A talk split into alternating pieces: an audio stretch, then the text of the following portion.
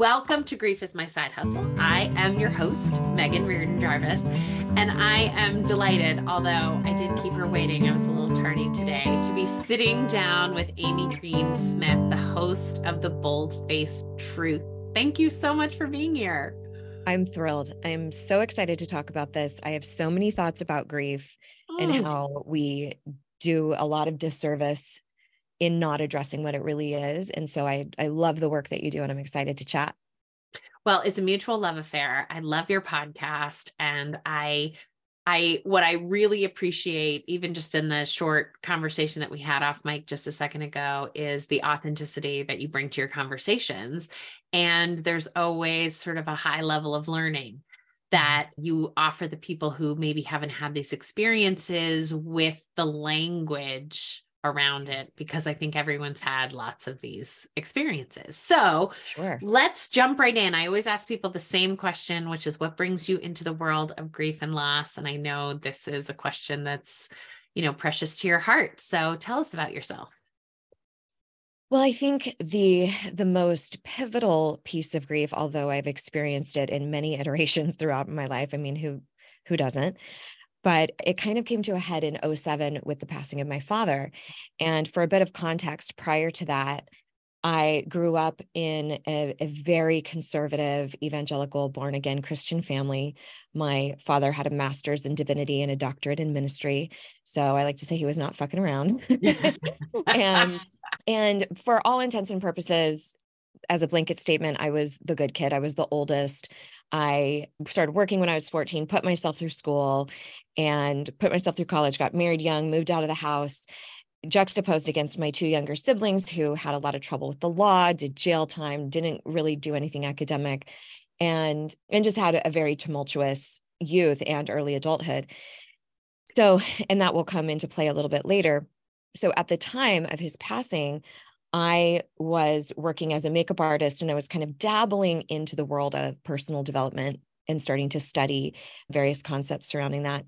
And I knew very strongly, I was very convicted that I was going to do his makeup for his viewing. So so we've reached the dead dad makeup portion of the show. wow. and not, um, I, I can say I've heard a lot of things on this podcast. I have not heard that before, Amy. That is, you yeah. are the first to tell me that that was the way that you attended to your parent after they died.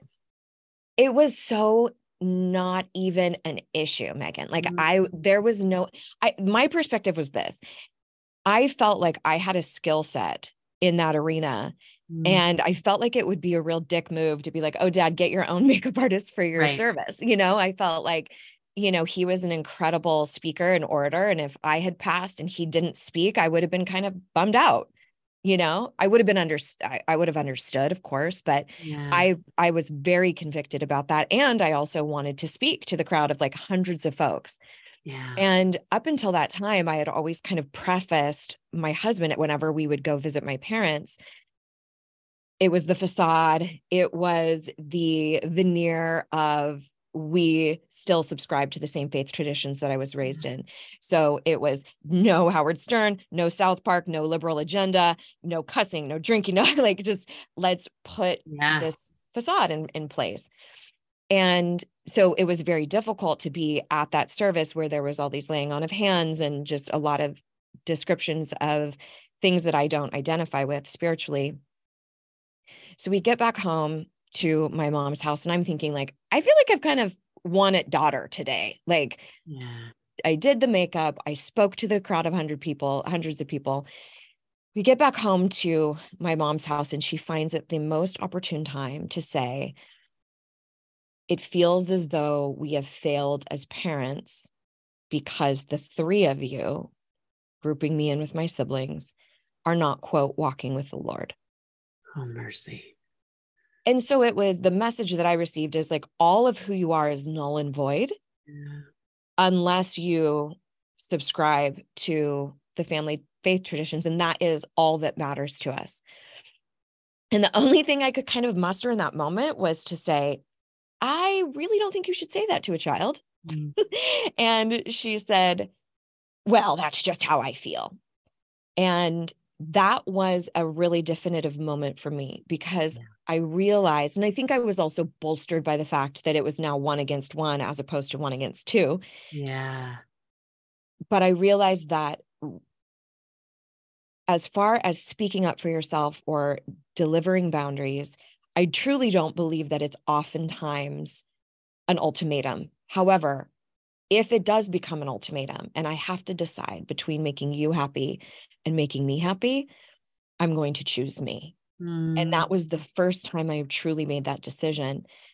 But then if we talk about the various levels of grief, the trajectory after that, I was rooted in anger. I mm. was combative and adversarial, and I wanted to fight. And I wanted to talk about all the polarized topics that we were not aligned with. I, it was almost like the culmination of the religious trauma that I had survived and the loss of my father now gave me all this fodder to take it out on her. Mm-hmm. And it mm-hmm. wasn't through, it wasn't until many, many times that I had to take back my delivery, not the content, yeah. not what I had to say, but I had to really take back and apologize for my delivery that I realized, oh, you can actually speak up for yourself. You can establish boundaries around the most polarizing topics. And you can actually do that with grace and kindness. Mm. But it wasn't until I had had to take my foot out of my mouth many, many times to really, truly understand that. And that was over many years of learning. Mm-hmm. And now that really is the work that I do in the world, which is sort of twofold. One, it's the internal component of believing in your own intrinsic enoughness, believing that you matter and that you're worthy. And then the external component of how do I then engage with the outside world? What does it look like to, what's the anatomy of a difficult conversation? What does a boundary even mean? How do you find what your boundaries are? How do you say no and not be tethered to guilt? And all of those things that that really in, inform a lot of our interpersonal relationships. But that was the that was the genesis it's a pretty incredible arc that you describe. You know it's almost like getting someone's case notes in terms of like their disposition around how how how did therapy go? How did they change? How did they? And it's pretty like it puts some energy in my chest because what you're describing is how did you create the life that you love mm-hmm. versus the one that was handed to you? He had polio in the 50s. Dad had polio in the 50s. Wow. He did. His sister, who was six years old, had contracted it. The day that they buried her, they found out that my dad also had contracted polio. Oh my God. And he, due to the the diligence of my grandmother, she did this rigorous set of exercises with him morning at night. I think there was like 36 different exercises she had to do with yes. this infant. And so she had to start discerning when is he crying because he's frustrated, when is he crying because he's actually in pain. But she had an, a niece who also had it, and her sister could not bear to do the stretches. But my grandmother knew it was the only way my dad would have the opportunity to walk unassisted. And due to that gumption, she was correct. And he walked his entire life. He had one shoe that was always built up really high, literally had a cobbler. We're talking about yeah. like yeah. old school professions. Yeah. But everything from dress shoes to tennis shoes to flip flops had one sole built up really high, but never needed a wheelchair or any any other type of assistance. And she knew that was his only chance. But he also developed a very sharp tongue as his weapon early on then ended up you know finding religion being saved etc and then built built a life speaking and being in front of folks so and then he it, it's really interesting apparently at the time essentially what was happening is he was quite literally folding folding in half so yeah. his spine was meeting his rib cage yeah. and he was also turning this way so it was the point where he and I realize people listening can't see what I'm doing, but yeah. turning to the side. Anyway, it, it was crushing his lung capacity and lung function. And so they said, you know, we either go in and have this surgery, this highly invasive surgery, or you gradually suffocate to death over the next six years. And so they opted for the surgery. And in in essence, long story short, his body could not adjust to the the additional space and instead of being weaned off of respirator and and those sorts of things he became dependent. And i had the really beautiful experience of watching him go you know and mm-hmm. the doctors had said we it, we kind of said do we need to make a decision? And they said well we've kind of taken that away from you because he will either miraculously respond to the medication we've given mm-hmm. him or mm-hmm. he will gradually flatline which is what happened and and i have a theory about this which i'd be mm. very curious to hear from you because of you having children yeah. i don't have i don't have children by choice and i speculate and this is just kind of from a spiritual perspective i feel as though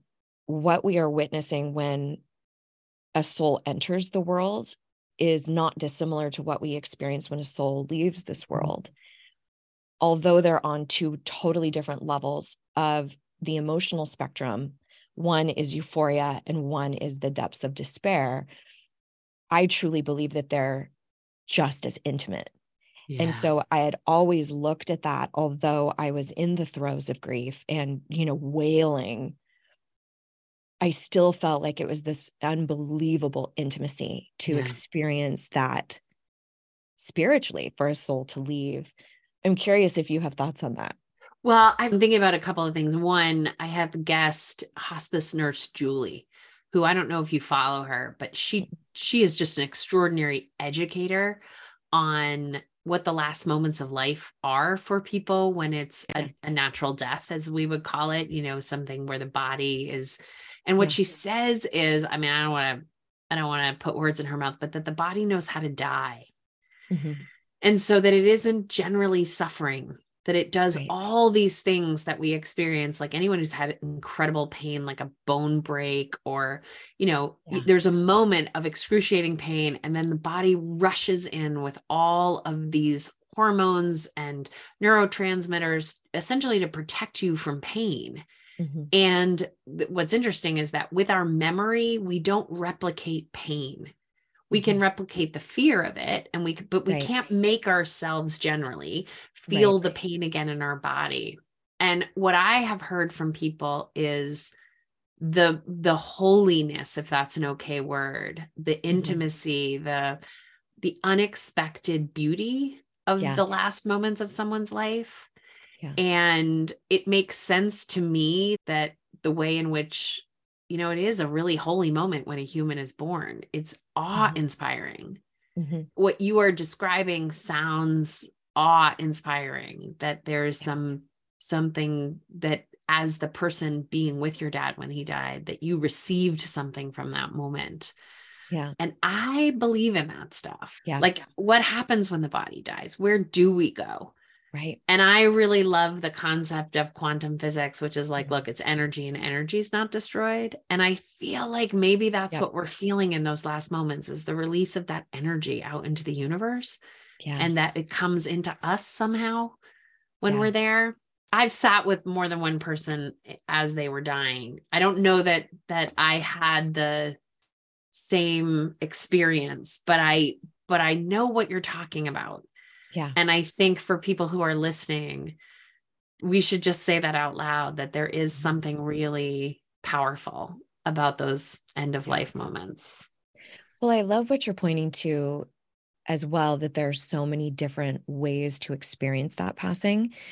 Mm-hmm. And again, my two younger siblings had had very different experiences. Yeah. And I still speculate that one of the reasons why it was easier for me, I say in in air quotes, was because I had zero regrets with the relationship. He yeah. had officiated the wedding of my husband and I, which my brothers would never be able to have. We had a fantastic relationship. There was nothing I wish I would have said. There's no, there wasn't like a bunch of built up resentment or things I needed him to hear. It didn't, it felt very, very tidy.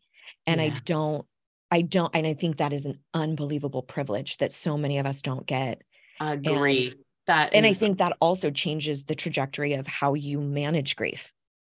Yeah, I mean there's a there's a neuroscientist educator, Mary Frances O'Connor, who wrote The Grieving Brain, who talks about sort of the difference between an expected death, a death from illness, where you can see the death coming, yeah. and a sudden death. And really, she sort of breaks it down in this gorgeous way of like one you sort of participate in, and the other one happens to you. And mm. so, from a learning perspective, a shock to the system, how much are you able to take in? You know, if you tried to pour a gallon of water down my throat right now, I would not get very much water in and I would feel incredibly sick when you did it. Yes. If you gave me a gallon of water, like spread out in multiple cups that I could drink over the course of the next week, that's a totally different experience. Uh, both things Absolutely. is me in having to, you know, ingest and integrate a gallon of water. But I do, I had a similar thing with my dad. He died of small cell cancer. We knew he was dying. He knew he was dying. I knew he was dying. I'm not going to speak for everyone in my family because I'm not totally sure that everyone was all on the same page. But you know, I we had a pretty difficult relationship most of my life, or yeah. I had a difficult relationship with him. I'm not sure he would say that mm-hmm. about me we weren't close and i had the easiest months of my life with him when he was dying because i just had a very simple desire to to love him yeah. in to let him feel loved and to feel loved by him and so the agenda i would have told you if you if, if even looking back i'm like i just sat in my dad's hospital room for a whole day and did nothing but it didn't feel like a whole day it just felt like no yeah. time you know i would look outside and be like oh it's getting dark i should probably leave but I didn't have a sense of time. I had a sense of just being yeah. with him. And and I totally agree with you because my when my mother died, it was the opposite.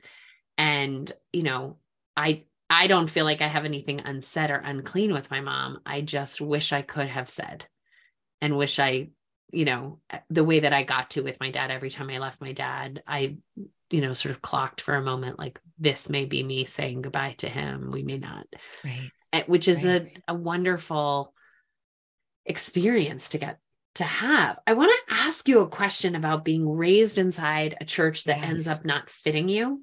Yes. Because one of the things I've heard you talk about is, you know, the idea of setting up the healthy boundaries, the idea yes. of saying no for the sake of there being able to be a yes. I'm I'm curious about like coming up in a world where there are a lot of rules and yeah. a lot of expectations so much so that they're they're sort of flashed at you at your dad's funeral right like you're not living by the rules right. and then becoming someone whose life calling and work is about setting up your own boundaries and rules right. can you just talk a little bit about the inception of that and how sure. that became such an important part of your work yeah, I originally focused strongly on the components that help make it, make marriage work. And that was originally sort of my niche was in relationships. And I realized very quickly that there was a massive disconnect in two major areas. One was the belief that your voice matters to begin with, right? That's the mm-hmm enoughness that's the i'm worthy or deserving any of the synonymous kind of monikers that we use and the actual tactics of delivering content to somebody saying what you feel and and also having the emotional acuity and intelligence to articulate what's happening with you. Like where do we get that manual you know? And we sure as fuck don't listen don't get that in school. That's right. And so a lot of the stuff that we see or the the tactics we employ are either defense mechanisms, something we saw modeled for us by our family of origin, or shit we catch on the media, right? Yeah. And so oh, not helpful. I started realizing, okay, I need to go into a much deeper place here as opposed to talking about the relationship dynamics. I need to get even more granular around just genuinely believing that your voice matters to begin with. And I think not mm-hmm. dissimilar to a lot of folks who are in, you know, the quote expert space. I had to fumble around through and find my own answers before I was ever in a position to teach that or yeah. share that. Yeah. And and I think where grief gets really tied into this that we don't realize is there is oftentimes collateral damage to your enoughness. Yeah. There is oftentimes people that you lose along the way when you choose you. Yeah. And so I and I've heard some people talk about communication tactics or about establishing boundaries and they say it almost like it's going to unlock everything for you and you're just going to be shit and glitter and it's rainbows and you know and and and i really think that you experience a lot of dichotomous emotion in that where and the way i describe it is on one hand you will probably have intense immense pride for yourself yeah. because you finally advocated on your own behalf that will also be in tandem with extreme disappointment mm-hmm. sadness frustration, a, a feeling of abandonment. And we're, we're, and I think the personal development world does us a disservice in saying like people pleasing is always bad or perfectionism is always wrong or here's how you always deliver a conversation and i i think we have far far more nuance that yeah. we have to understand and be aware of how we operate how the other person operates the how the dynamic is between the two of us but I think largely for me, what I realized is growing up the way that I did, especially with my mom, her her weapon of choice was guilt. And it was, well, we didn't raise you that way, or that just breaks my heart, or, you know, it just kills me to see so many Buddhas in your home and stuff. And and I'm like, I'm like, well, it goes both ways, mom, because I don't particularly like to see white Jesus hanging on your wall yeah. you know i'm like jesus was not white like that's could be considered quite racist and that's incredibly harmful. Mm. And that's you know so there have been dis- discussions that we've had to have but i'll get i'll illuminate for you a situation that happened that i think can kind of showcase what i'm talking about here. So she would routinely offer an invite and want to say, come to this event with me, or here's a book, or here's all sorts of things. And so I finally said, hey, listen, and this is one of the tactics that I, I teach is assuming positive intent as best as you can, not always. But I started thinking about how difficult must that be for her to truly, wholly believe that this was the right thing to instill in her children, and all three of them have chosen not to. How devastating that must be for her. And I know what that's like to experience that loss, to feel, to feel yeah. Like somebody's turned their back on you. And so I could empathize with that and say, hey, listen, I know that this has to be unbelievably difficult for you. And even though harm has not been intended on your behalf at all, that does not mean that it hasn't been incurred. Yeah. And here's here's my request. My request is that you show me the same respect that I show to you. Mm-hmm. I don't talk to you about Wicca or Wiccan stuff. I don't talk to you about summer solstice or astrology because I know that that is severely offensive to you. And I would like to request the same in return. And here's what I will promise you if that ever changes, you will absolutely be the first person to know. But my request is, and this is something that I talk about with a lot of specificity and being really clear, not just, I need you to respect my religious beliefs or I need you to respect my spirituality. A lot of people don't know what the fuck that means. So to say very explicitly, so I'm asking that you do not invite me to any church functions or events. I'm asking that you respect that we don't do traditional prayer in our household. Mm-hmm. I'm asking that you don't send me or gift me anything related to Christianity. And and being really explicit, and in that demonstration, I'm hoping that people can hear that there's an assertiveness, but there's also grace and kindness yeah. that we kind of are told if you are going to be speak up, especially as women or femme presenting folks, you have to be hysterical and you have to be a bitch and you have to be more masculine, traditionally masculine. And I really think that there's a lot of room for for softness and strength in the exact same conversation. Mm. What I'm thinking about when you're talking is sort of the trajectory of what it takes to get to a boundary, or at least for me, and and what I would say it looks like with clients. Like I work as a trauma therapist, so most of the people who come to see me have a fair amount of codependence or absolute isolation. They are not connected to anyone.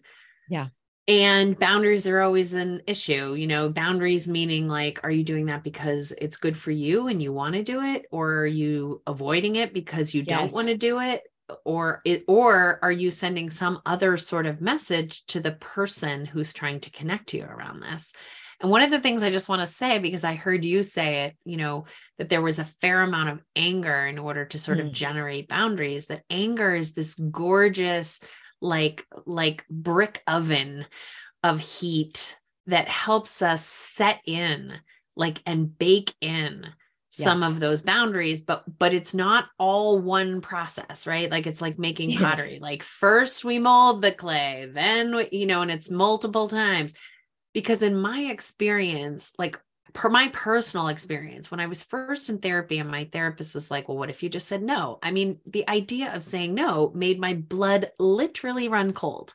And then yeah. i had to like dress for her saying no a hundred times right? Absolutely.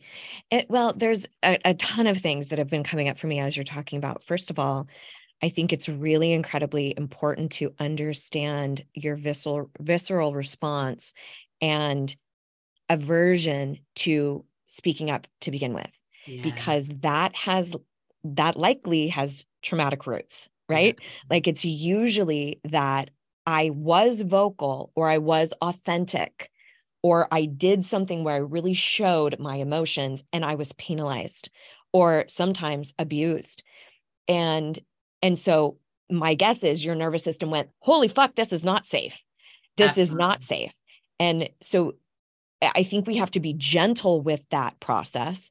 That's and that's again where I think nuance comes into play that it might not be something that rolls off the tongue. It might be really fumbly. In fact, that sometimes that is often what I will suggest to people is write it all out, rehearse it.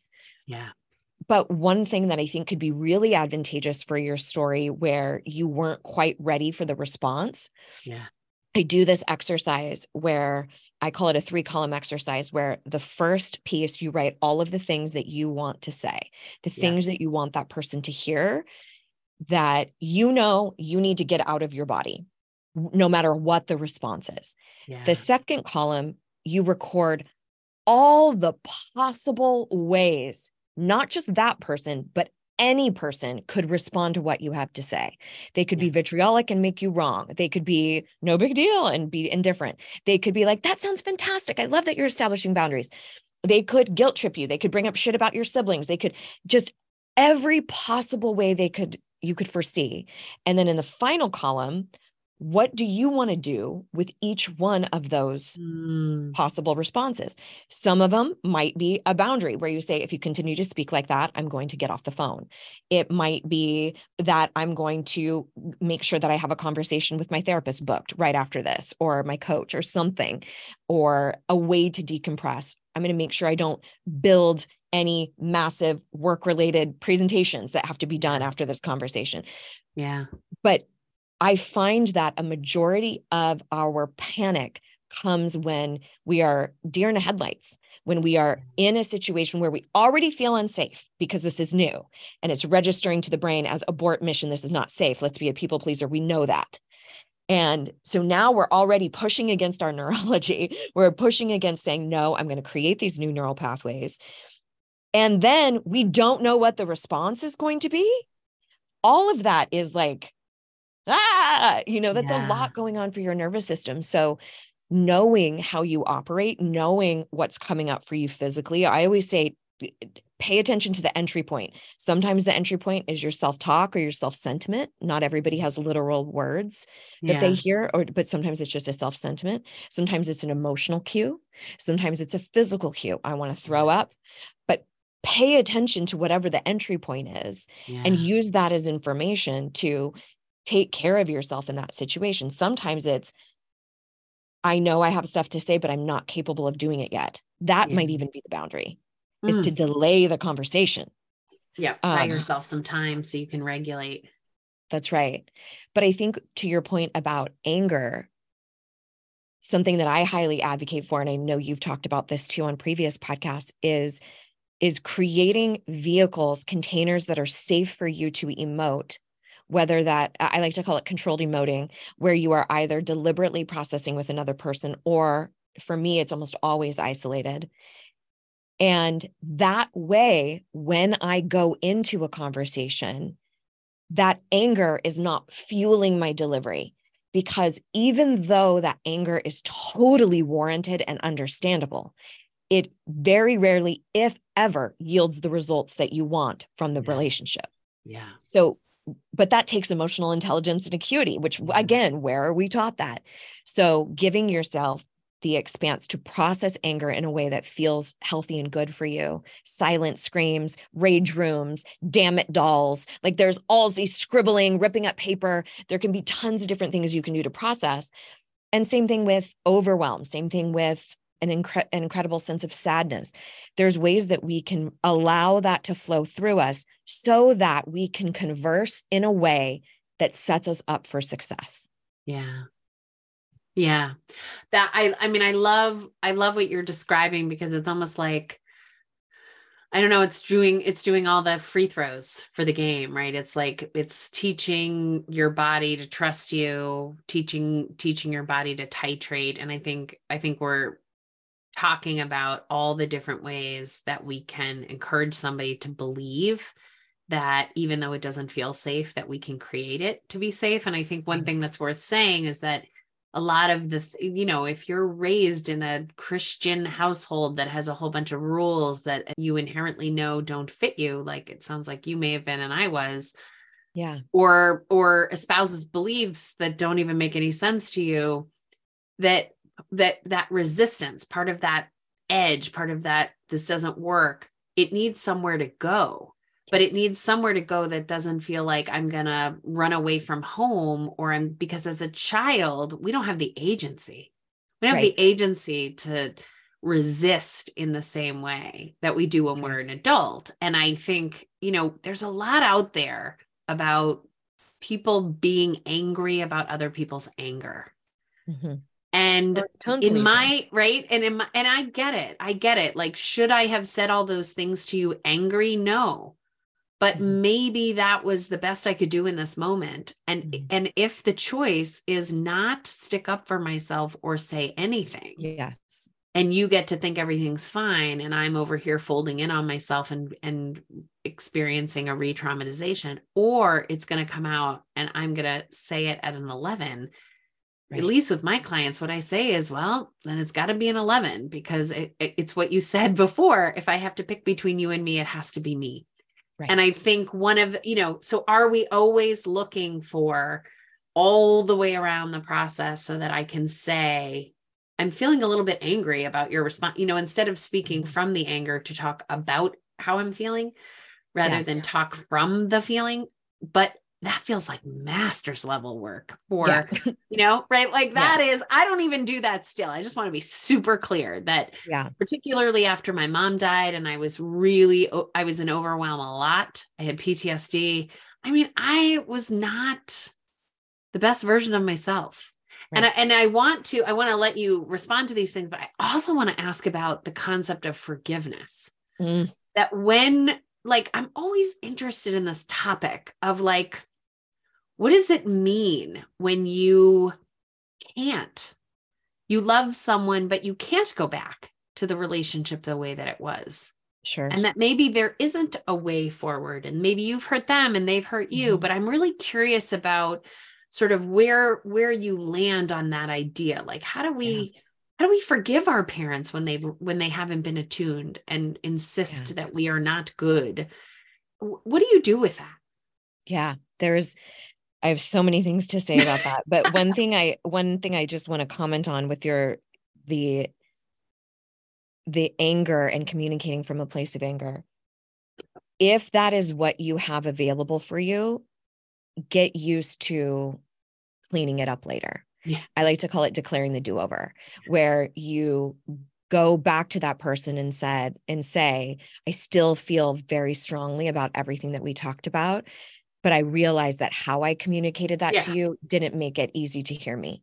So are you you know valid in your anger absolutely the problem is what we're searching for in those moments is getting our needs met Right. And when you're coming at somebody like a bat out of hell, they go into their fight, flight, Absolutely. Absolutely. And they, so they either placate you and then forget that they they committed to something because they're just trying to get out of it. They run away, they shut down.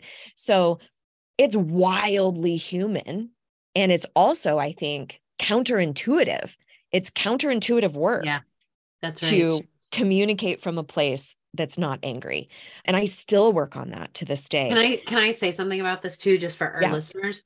Because I love anger. I love it. It tells the truth and it's a great like fire alarm for me because mm-hmm. usually when I get very angry it, it means I'm afraid.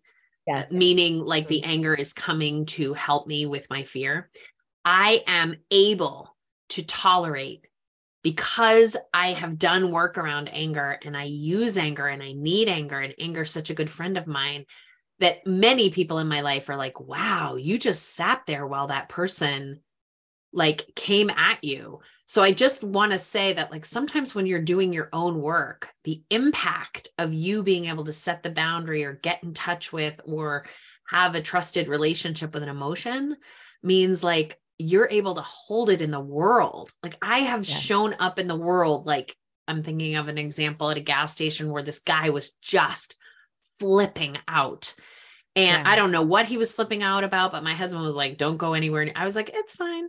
You know, mm-hmm. it's okay. I'm not sure that I should have stuck myself in, but I, I was able to de-escalate it because I was like, I'm, I, I am okay with, I understand anger. Like it, tells me the truth and I'm not afraid of this person's anger. I realize as those words are coming out of my mouth that it sounds like I'm a masochist who's like running towards I'm what I'm saying about it is that that there are large benefits to being able to Absolutely. do this explorative work for for yourself that that don't just stay in your own experience in your own body.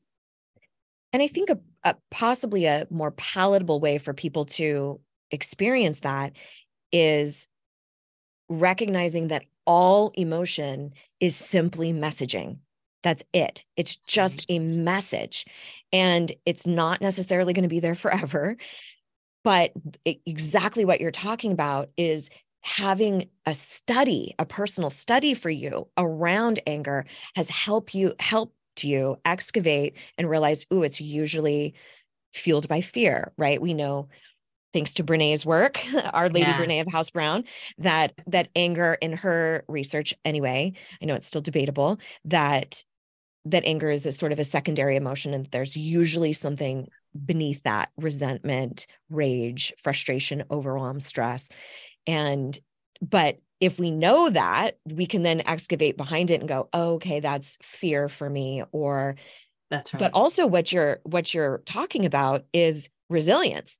Yeah. So especially if you grew up in a family where anger was volatile or it followed with physical pain or emotional abuse or it was just wildly unsafe, it's going to take you a while till you That's get right. comfortable with anger. And recognizing that when it's there, it is just a message. It's I always say it's like, hey, bitch, pay attention. I need you to pay attention here. But the same is true for for the yeah. opposite end i i i think you agree that there's no good or bad emotions there's just things that feel different and some people have that around joy like it's so difficult for them to even mm. invo- be involved with joy that feels wildly unsafe so but all of this is about learning a language of emotional intelligence that we are not taught and That's so right. it it doesn't happen naturally our society does not foster it our schools don't.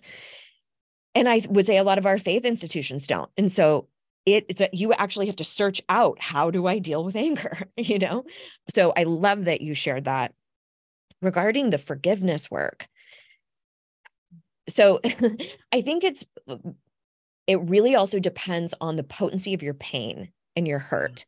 So if you are, let's take it in a physical realm, if you just got your arm cut off, that's not the time to try acupuncture or to think about, like, I wonder what the lesson is in why I just lost my arm. No, we're in acute right. care. We're trying to make sure you're not feeling any pain. It's a very different type of tool or skill yeah. set that you will use around acute pain. And I think the same is true when you're just decided that you're going to go through a divorce or you just got a really horrible diagnosis or you found somebody found out that somebody has passed on regardless of what the grief issue is i think we have to give ourselves freedom to go through the processes and i love how you know mm. david kessler talks about the sixth level of grief which is finding meaning yeah. but i find that that is a privilege that we get only if we do the hard work of really totally. looking at things. And I think the same is true for forgiveness. Forgiveness, by and large, of any of the topics that I talk about, is the one that I think most people have to. It's almost like they start by if you're shopping and you're looking through the window, sometimes it's like you just have to go up to the window and you're looking at the dress. And then you, okay, I'm going to go in and I'll just let me see what it looks like inside. Okay, fine, I'll let me just, I'll just go try it on in the dressing room. But for a while, it's like I can't even drive up to that store before I can yeah, even try I love, I love the way you're talking about this because I think uh, uh it it reminds me of like a forgiveness practice. I the reason I love it is it feels hopeful to me because I think we talk about forgiveness like it's something I'm supposed to grant to you. Like Mm-mm you were late for my birthday party and you're like, please forgive me. I didn't mean to be late. And I'm like, I grant you forgiveness. right. And because that's sort of the way it, we make it sound, it is really difficult when people are like, but I, I want to forgive my husband for his affair. But you just said, I think the most important piece, which is like, the pain is what matters. Mm-hmm. It's not intellectually you believe they deserve forgiveness mm-hmm. or that you you know other people have done worse things to you or your mother forgave her mother for that kind of thing it, it actually has to do with how hot is it inside your system because you can't betray your own emotional experience by That's saying right. well their need to be forgiven is more important than the fact that the pain exists and then you go do what you just described which is like you work with the pain almost almost like i'm afraid of spiders. How mm-hmm. close can i get? Can i touch the spider today? I'm going to go yes. into the store i'm going to try on the jeans. And i just think that's a really hopeful thing a hopeful way of describing it because what i have encountered is people who are like well i told him i forgive him i don't really but i was supposed to. Or i want to forgive him i'm never i don't forgive him now. I don't think i'll ever forgive him i have no idea how to do that. And i think you just nailed it with the like listen the pain is not always going to feel like this. Yeah. So and and the pain is yours to work with. You have to That's work right. on the pain. You have to work with your own pain. Learn to metabolize and carry your own pain which is actually the root of grief work isn't it? Like the root 100%. of grief work is this is a pain that is not going to go away. That's right. It's it doesn't matter you know it's there it's not justified. There's you know it wasn't the right time. It this is the pain, this is what it is. How right. are you going to carry it? And in my experience, it is shocking for people to learn that yeah. they have to learn how to carry it, that every right. person has to create their own way of moving forward in carrying pain. Right, right. Well, I think something that is really important to illuminate here is a, a, couple of things. Historically, forgiveness has been rooted in religion. Absolutely. And there has been an overwhelming amount of self sacrifice that's been rooted in religion that. Yeah we're we need to do good according to some sort of deity as opposed to addressing what is actually happening for me emotionally so for that reason i think the word forgiveness is incredibly loaded for a lot of people yeah. so one thing that i share with people is let's pick a new moniker because oftentimes the baby step is not even using that word to begin with. Yeah. So, okay. what we don't realize about forgiveness, and this is something that you're so eloquently displaying here forgiveness is actually has nothing to do with the other person mm-hmm. it is 100% right. about you choosing not to suffer any longer it also does not mean you're condoning the behavior, whether that's externally or internally. So if you say, I choose to forgive myself for putting my child in harm's way, you're not saying that that was okay. And Absolutely. you're also not saying that you would ever fucking do that again. right. And That's the same right. is true for for external folks. If you choose to forgive your parents for a really egregious upbringing, that doesn't mean that they're not culpable or they're not responsible. So we have to talk about culpability and responsibility when we talk about forgiveness as well. I remember hearing a really incredible interview with Ashley Judd mm-hmm. about a pretty extreme, egregious sexual assault that she survived. And she was speaking specifically about forgiveness. And I thought it was so poignant how she illustrated that it was for her. She said, In order for me to genuinely survive, I had to, I had no choice but to forgive, or else I would be enveloped constantly by that anger and that fury and that rage. And I wouldn't have access to love and bliss and euphoria and all of the positive elements of emotion. And I thought that was so wonderfully said because we think that forgiveness means I'm letting them off the hook or I'm letting myself off the hook. And it could not be more opposite.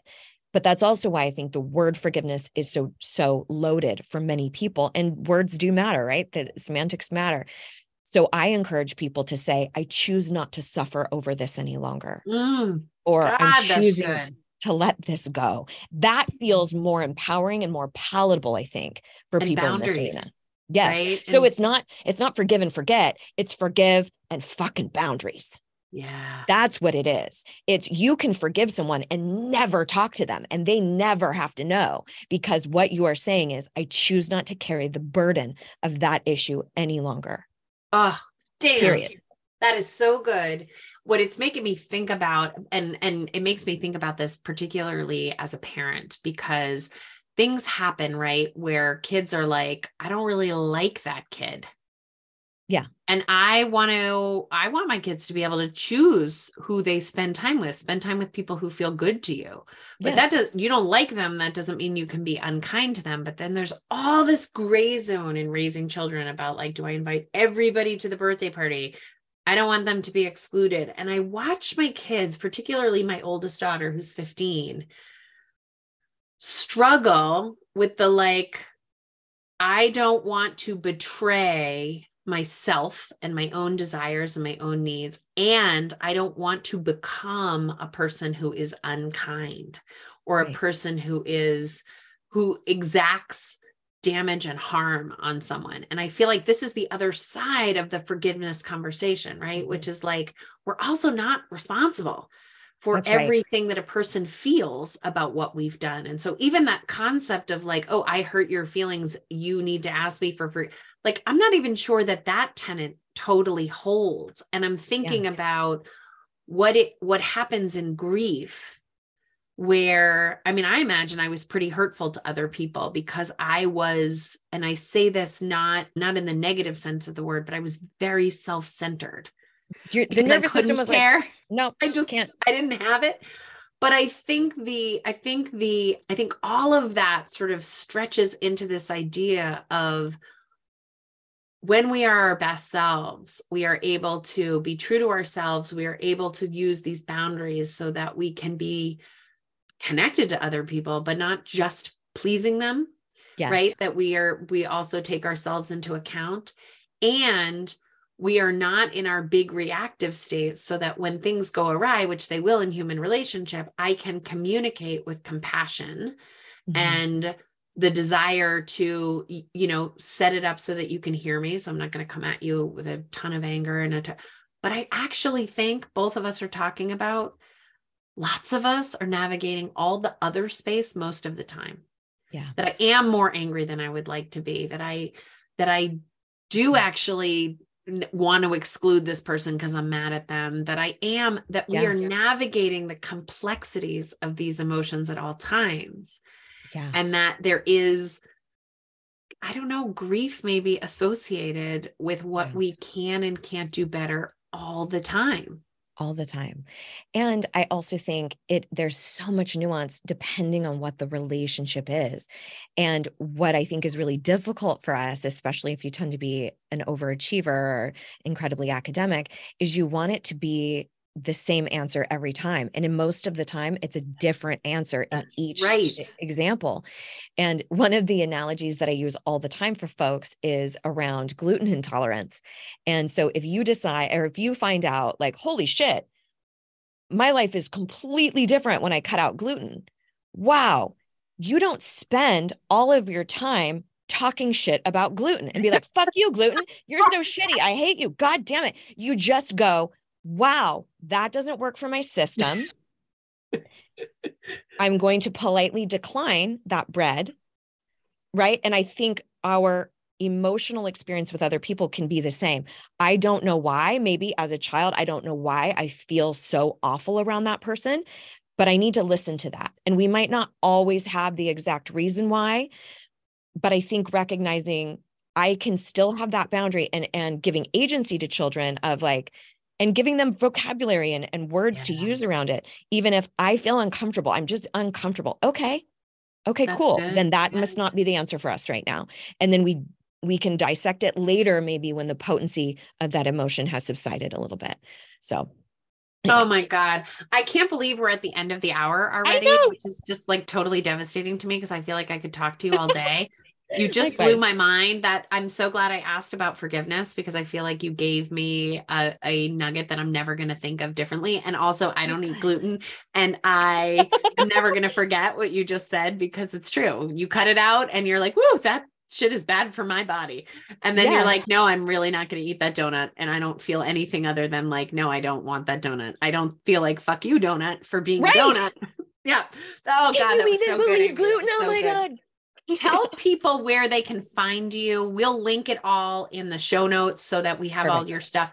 But just just tell them what's the best way. And if you have anything upcoming that you want us to promote or any of those things, make sure make sure, sure that we get it. But where can people find you? My corner of the internet is over at amygreensmith.com. And I like to say that all those names are spelled the basic bitch way. Yep. As you would expect. Just amygreensmith.com. And like any self respecting Gen Xer, I hang out the most on Instagram. So you can find me pretty much on Instagram or any other social platform under Hey Amy Green Smith. Cruise over to the site. I've got tons of freebies. I have a huge catalog of podcasts. I have, I think, almost 500 episodes, something like that. But lots of free workbooks, free hypnosis downloads, all sorts of different things. So I prefer people to just get to know me and my work before I say, "Hey, buy my shit," which I I just trust that people will know if if I'm the right messenger for them. So yeah, come hang out. I'd be honored. Well, this this podcast was a complete honor for me. I am so glad to know you in real life now and I will Likewise. be, you know, touting all of these your this conversation soon and and your platform and if anything comes up where we should cross paths again, I would love to have more conversation with you because this was 100%. I was like a little tired because I was I'd run my kids so I'm like, oh, okay, I have so many things today. And now I'm like fired up and I'm thinking and I'm deeply inspired. This was just such a gift. And I am so appreciative and grateful. Well, likewise, my friend. Likewise. Yes. Thank you so much. You were great. All right. Bye. Okay. Megan. Take care. Bye bye.